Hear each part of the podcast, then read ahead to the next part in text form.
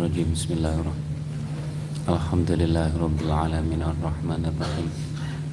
Iyyaka na'budu wa iyyaka nasta'in ihdinas siratal mustaqim. Siratal ladzina an'amta 'alaihim ghairil maghdubi 'alaihim waladdallin amin. Allahumma shalli 'ala sayidina Muhammadin al-fatih lima ughliq wal khatim wal hadi ila siratal mustaqim wa 'ala alihi wa sahbihi haqqa qadrihi wa miqdaril 'azim. Bismillahirrahmanirrahim.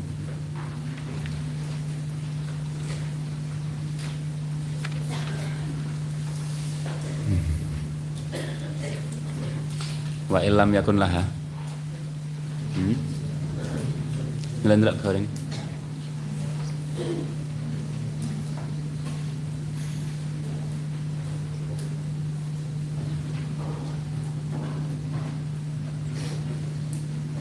Wa yajibu sabul ma'al munajjim. Bismillahirrahmanirrahim. Wa yajibu lan wajib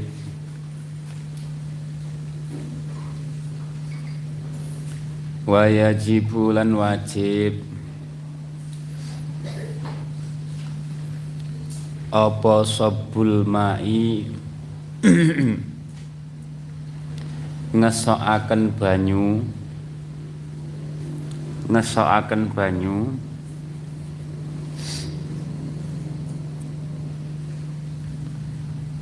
alal mutanajisi ing atase perkara kang kena najis.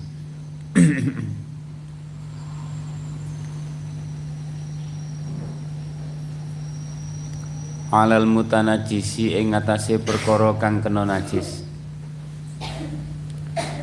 Idza kana ing dalem nalikane ana apa alma'u banyu apa alma'u banyu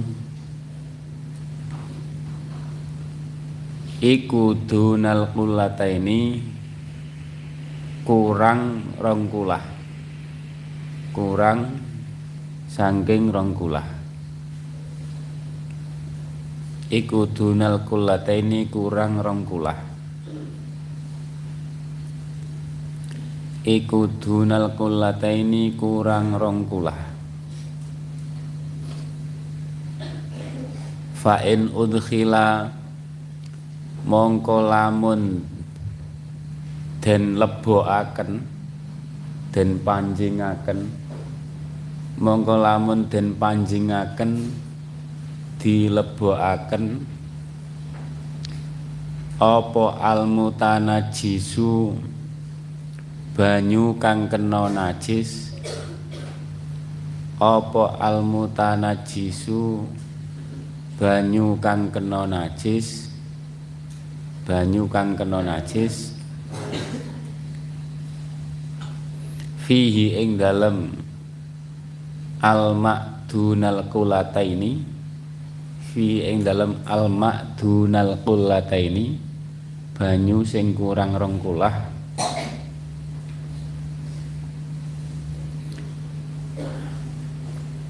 lam yatuhur mongko ora dadi suci lam yatuhur mongko ora dadi suci apa apa mutanajis apa mutanajis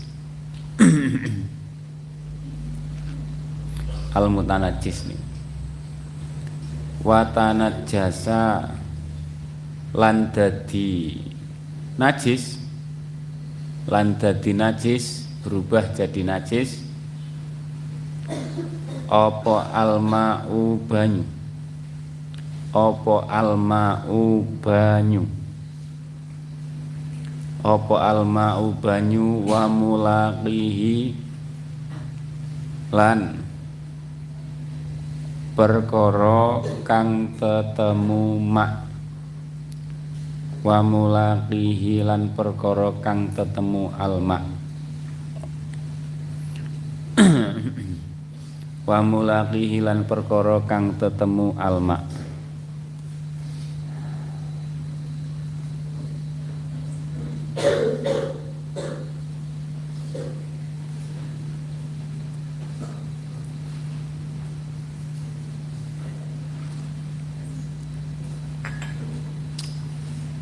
Berarti ya, semak wajib yajibu, wa yajibu sobul ma'i alal mutanajis. Wajib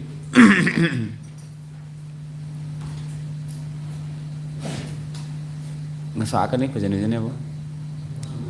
Ya, menuangkan. Wa yajibu sobul ma'i alal mutanajis. Wajib menuangkan air ngono ya pada perkara yang kena najis, pada sesuatu sing kena najis. Sampean pahami dalam kitab fikih ya, kalau ada bahasa mutanajis itu artinya bukan perkara najis tapi perkara sing ketempelan najis. Ya, najis itu bahasanya najsun, nun jim sin. Najsun itu berarti bendanya, kencing, apalagi darah, itu najsun. Kalau mutanajis itu tempat, pakaian, badan atau apa saja sing kena najis. uh, Kemarin yang najis-najis kan sudah banyak dijelaskan ya, contoh-contoh najis. Lah kalau perkara niku kena najis, cara mensucikan juga sudah kemarin antara nopo hukmiyah sama eniyah. Terus sekarang cara apa nggih? Ngesokne banyu pada perkara najis itu. Contoh umpamanya kain seperti ini ya. Nah, ini kain. Ini kena najis. Ini kalau kena najis, sampean siram pakai air, nopo sampean lebok ning ember, siram kan? Nah itu jenis sobul mak. Kalau airnya sedikit, sedikit itu kurang dari dua kula, maka wajib airnya sing mendatangi perkara najis, bukan perkara najis sing datang pada air. Airnya harus warid, harus datang pada perkara najis untuk mensucikan itu loh. Kalau perkara najis yang datang pada air yang sedikit, maka jadinya nopo tidak bisa suci, bahkan airnya jadi najis. Berarti umpamanya, umpamanya ini najis, terus sampean ambil ciduk, sampean gebur terus. Berarti air datang apa didatangi? Datang. Maka nanti bisa suci. Kalau sampai hilang, bau, rasa, dan aromanya hilang, suci wis. Pokoknya sudah hilang, suci. Sudah bau, rasa, warna tidak ada, berarti su, suci. Kalau sudah suci, tidak ada bau, warna, rasa, itu tidak harus sampai peres. Pokoknya itu sudah suci. Tapi kalau umpamanya airnya cuma satu ember, terus barang najis ini, pakaian yang najis sampai lebok nih apa? Lebok nih ember, maka suci ndak ini? Pakaiannya tidak jadi suci, malah nopo airnya menjadi najis, karena podo karo air sedikit tertimpa najis atau kedatangan najis. Loh itu penting, datangnya air atau didatangi itu hukum yang harus diketahui, berbeda. itu madhab awake dhewe. Idza kana al-ma'u dunal kulataini, maka wajib menuangkan air kepada perkara sing kena najis. Wajib air itu mendatangi perkara najis itu wajib jika airnya kurang dari dua kulah. Dua kulah itu berapa? Berapa? enam puluh. Iki piro iki? Enak enak garisan berarti diukur. Enak sing duwe garisan. Garisan itu berapa? Meterane sapa? Ini berapa ini? Saya kan gak roh ukurannya piro iki.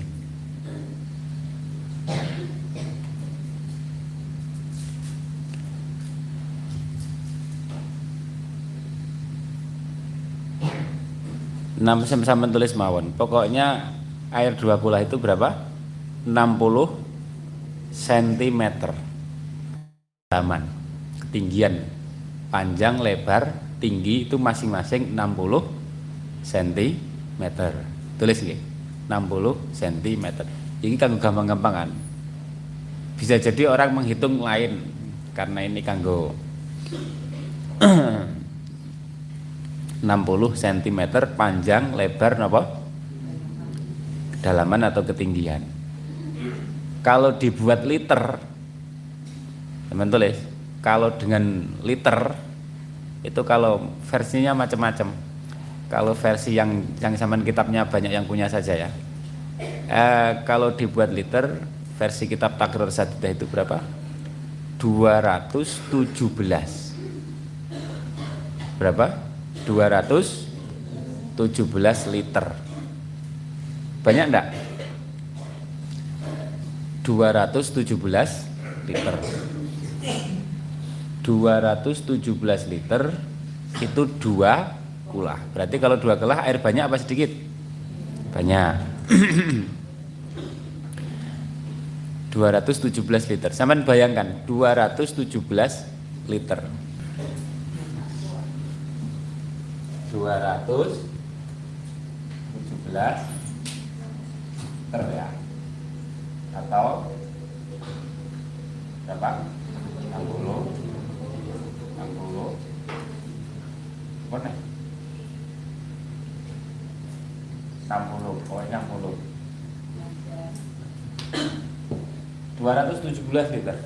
Sampeyan kalau minum galon itu, galon sing normal sampeyan tulis lumrahe galon yang besar itu itu isinya biasanya berapa? sembilan belas liter. Ya tinggal dikalikan saja. Coba dihitung. dua ratus tujuh belas dibagi sembilan belas berapa?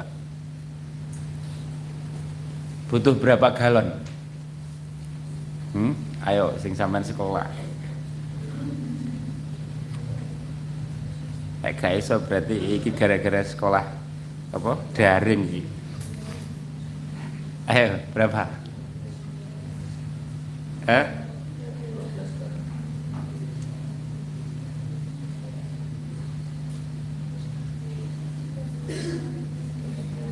Berapa? tiga belas? dua belas? Cakei piro? Kalau saya pakai kalkulator ini dua ratus tujuh belas dibagi sembilan belas, sebelas koma empat. Berarti sebelas setengah galon. Sementara sebelas koma empat dua berarti cara gampang sebelas setengah galon. sebelas galon lebih setengah.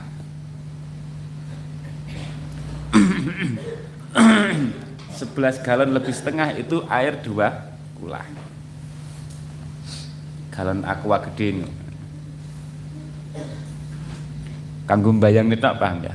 Sebenarnya gak enak sing duwe garisan iki ukuran lho. Sampe enam ini ha? Iki enam puluh. Masa ya.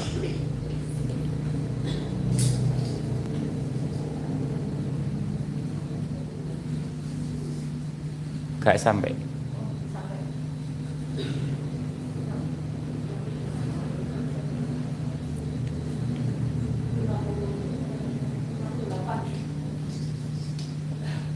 keramik sampean ini yang gede lima puluh delapan, mendekati enam puluh. Berarti tidak terlalu besar kan? Tidak terlalu besar.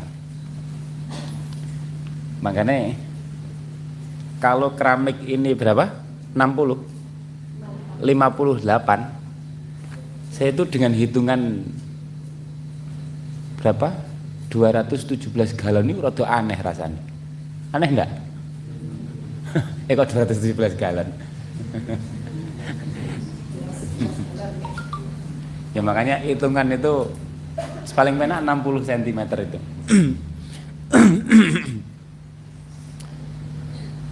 enam puluh sentimeter. Soalnya nek hitungan liter itu saya baca itu ada yang ngitung dua ratus tujuh belas, ada yang ngitung berapa, ada yang bahkan tidak sampai dua ratus. Berapa orang aku lali. Nah itu kan sebenarnya gampang, sampean bikin bikin apa itu kotak enam puluh enam puluh enam puluh terus digaloni nanti berapa kan selesai ya kan. Bismillahirrahmanirrahim. Wes intinya kalau airnya kurang dari dua kulah maka apa? Perkara yang najis harus didatangi air bukan mendatangi air. Itu untuk bisa suci. Wayajibu pun selesai.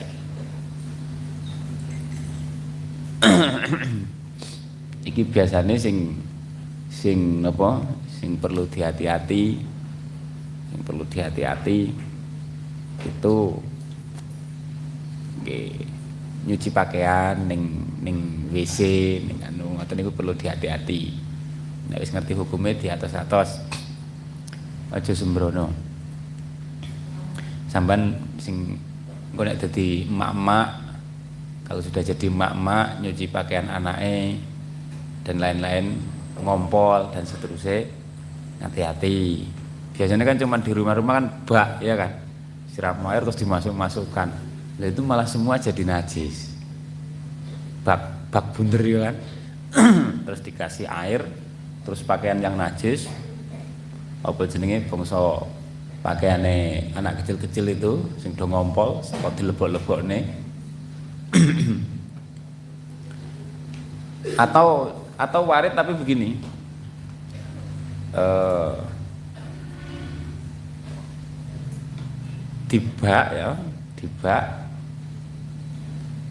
pakaian najis-najis terus disirami banyu banyune ya walaupun kebak tapi kan apa jenenge satu bak terus najisnya cek kampul-kampul kan yang najis kabeh jadinya. Wa mulaqihi wa yajibu alaihi. Pokoknya intinya karena apa? Prinsipnya air kurang dua kulah kalau kena najis itu jadinya apa? Najis. Kalau kedatangan najis jadinya najis. Eh, kalau pengen kalau pengen kaul yang mudah ya ada kaulnya. Ini kalau di syarahnya juga disebutkan. Sebagian madhab ulama madhab Syafi'i pun memilih air kurang dari dua kulah asalkan tidak berubah tidak najis, asalkan tidak berubah tidak najis. Ini solusi untuk daerah yang kesulitan air, daerah kesulitan air. Umpamane air satu ember kemasukan najis, gimana? Najis enggak? Najis. Tapi ada pendapat asalkan tidak berubah hukumnya tidak najis, aromanya tidak berubah, warna ndak. Nah, apalagi di daerah sing apa jarang air, airnya cuma sedikit, itu kan butuh kol-kol sing rodok ringan.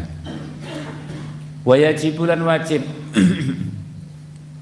wayajibulan wajib alaihi ing atase sinten, alaihi ing atase sapa, alaihi ing atase wong. Opo al istibra'u amrih bersih, amrih tuntas, amrih tuntas minal bauli saking uyuh.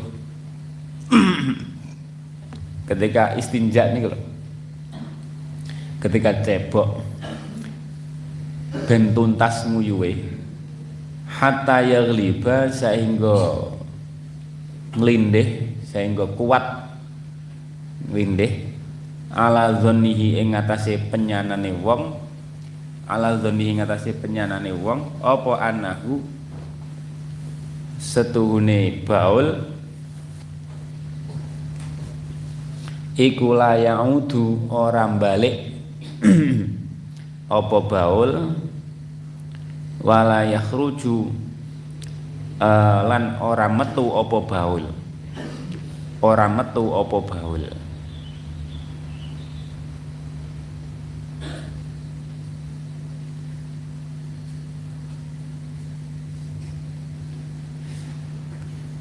summa yastanji nuli istinja cewok nuli cewok sapa wong wayur khilan nglembrehaken sapa wong duburahu ing dubure wong lembrehne iki rada ditekan metu titik eh hatta yaghsila saengga bisa mbasuh sapa wong ma ing perkara fi tabaqatihi kang tetep ing dalem sap-sapane dubur lempit-lempitane dubur sap-sapane dubur minan ma ing isine ma minan najasati nyataning najis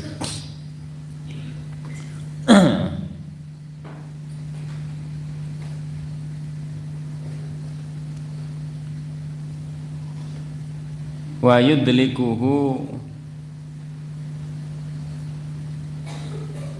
lan ngosoki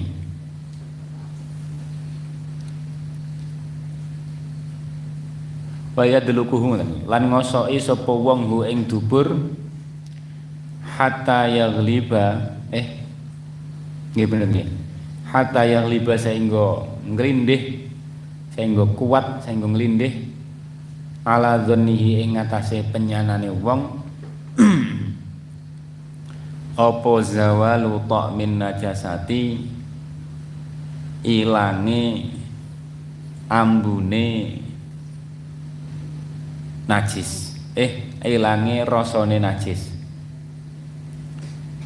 walau nihalan wernane najis walau nihalan wernane najis warihihalan am, ambune najis warihihalan ambune najis warihihalan ambune najis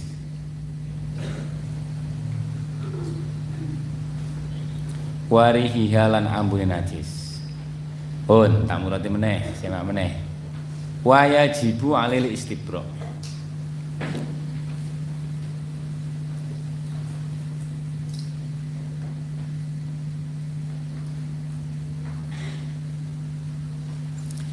wajib nuntasne kencing jadi ketika kencing itu berusaha ben tuntas iku piye carane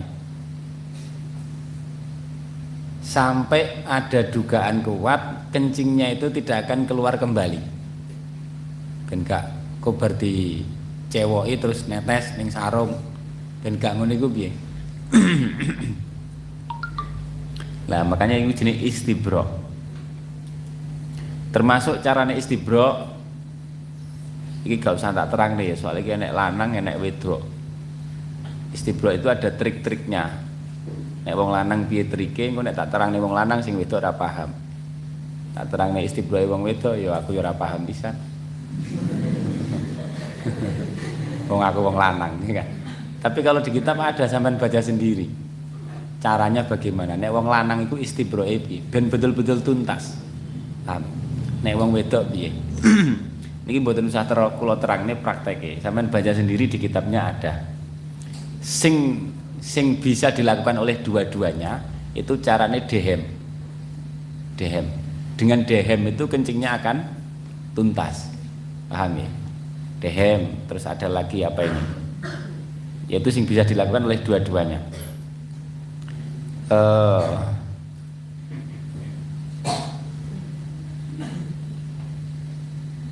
tanah nuh atau jalan jalan tapi ini bagi yang anu Kalau masih bunda biasanya enggak, enggak sampai harus jalan-jalan begitu, cukup D M selesai. Tapi kalau sudah usia tambah tua nanti beda lagi, memang harus istibro. Jenom, jenom itu cek kuat, kendalinya cek kuat. Cara under delay itu cek, cek anyar lah. Jadi orang gampang beser bangsane. Pun niku kalau sampean pengen lihat caranya istibro nek wong lanang piye wedok piye sampean baca sendiri nggih. Ndak saya terangkan di sini. Uh, dan istibro itu wajib, sampean tulis. Istibro itu wajib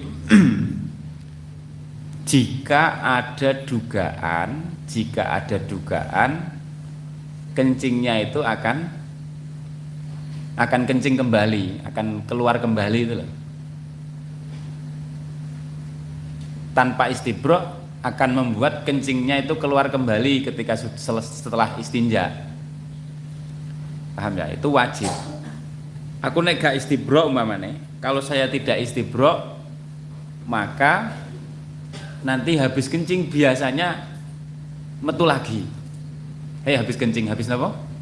Habis disucikan keluar lagi. Makanya kalau sudah seperti itu sampean harus istibro. Tapi kalau tidak ada dugaan seperti itu, biasanya tidak usah pakai istibro juga, aman-aman saja, tidak keluar lagi, ya sudah tidak istibro, tidak apa-apa, paham ya? Jadi bahasa wajib itu jika ada dugaan kuat, nopo, ada zon, ada dugaan, nanti akan keluar lagi kencingnya setelah nopo istinja.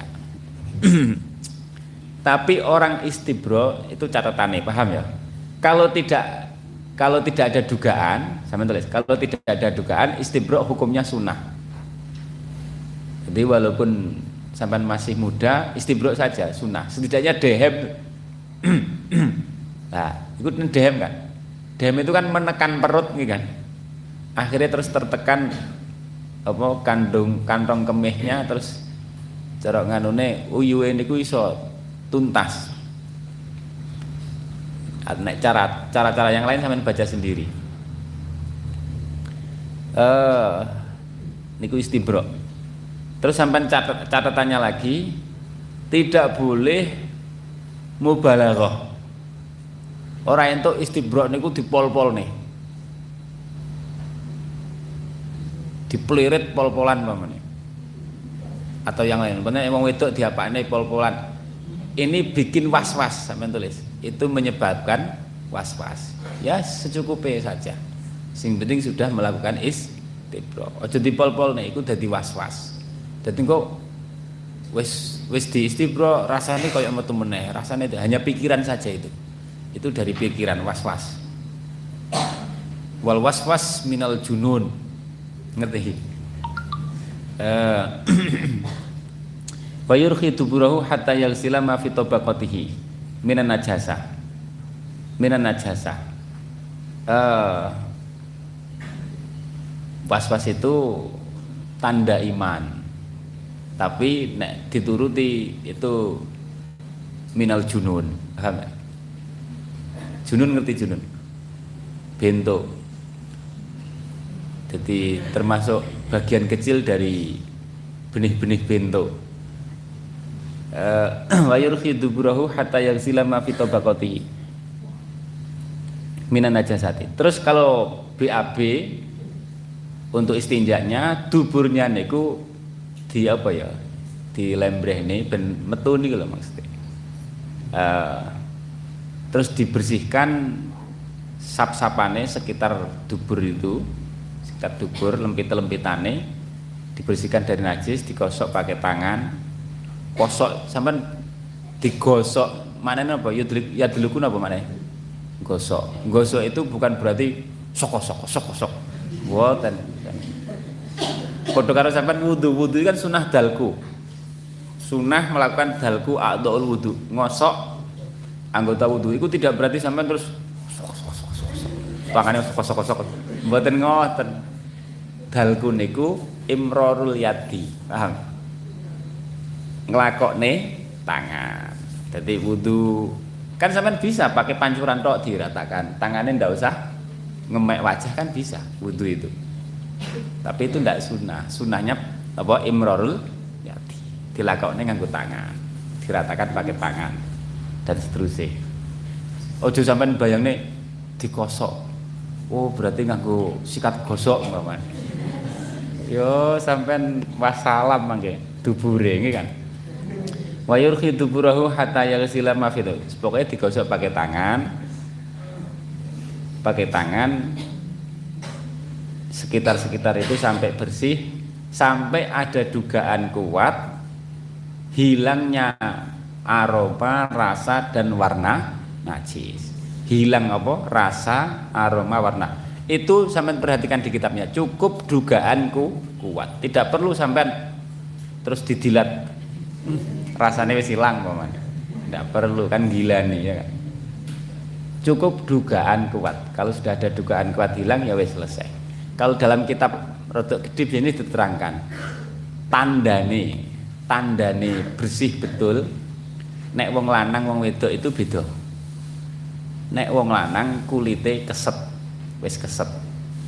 Nek wong wedok wis alus. Karena kulitnya beda. Jarene ngono, iku jare kitab.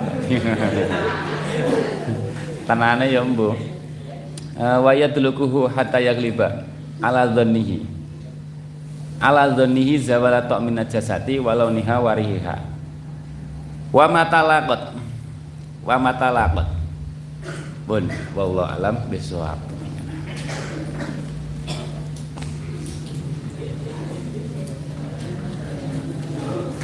Allahumma ya kafiyal bala ikfinal bala qabla nuzulihi minas sama.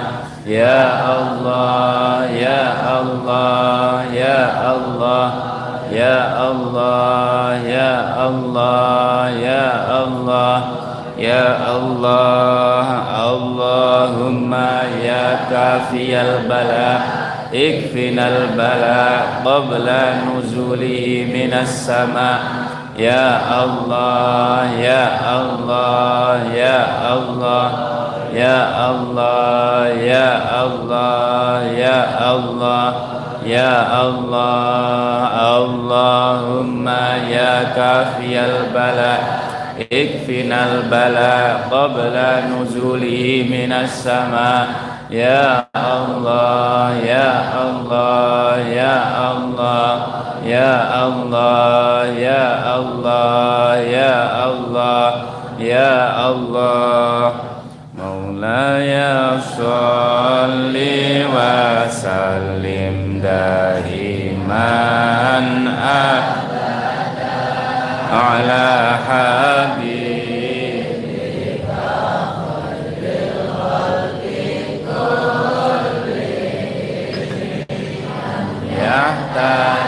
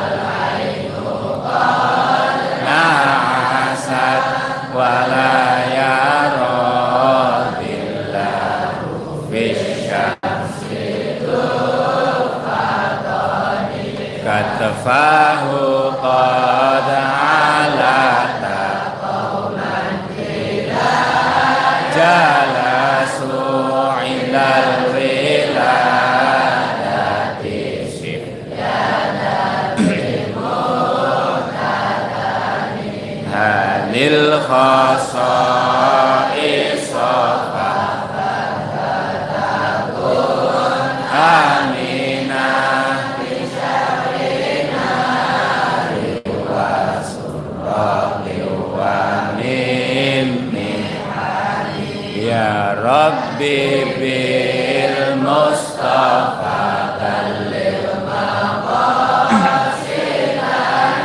واغفر لنا ما مضى يا واسع الكرم يا ربي بالمصطفى بلغ مقاصدنا واغفر لنا ما مضى يا واسع الكرم يا ربي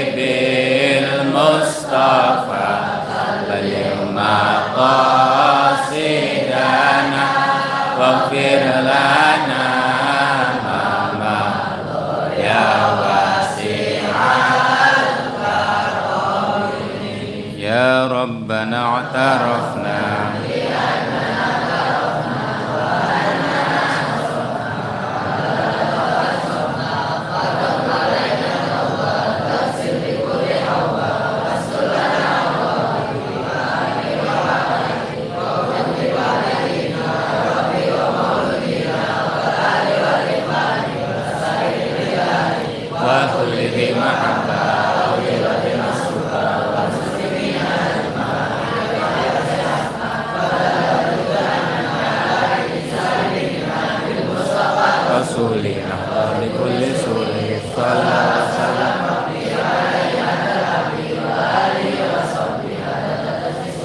walhamdulillahi bilbadiwat walhamdulillahi bilbadiwat Muhammadun basyarun lakal basyar yaquti bainal hajat Muhammadun basyarun lakal basyar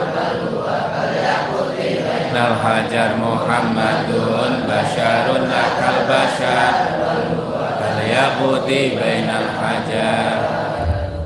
Besok nopo insyaallah pertemuan depan kitab apa itu? Kitab apa sih? Kitab doane napa niku? Kumpulan doane sing enek niku lho Lamyah Talime digawa ya. Insyaallah nanti kita maknani sehingga nanti kalau kita masuk bulan Maulud sampean sudah paham. Oh ya. Bulan Maulud sampean sudah bukan hanya hafal tapi paham. Pemahaman.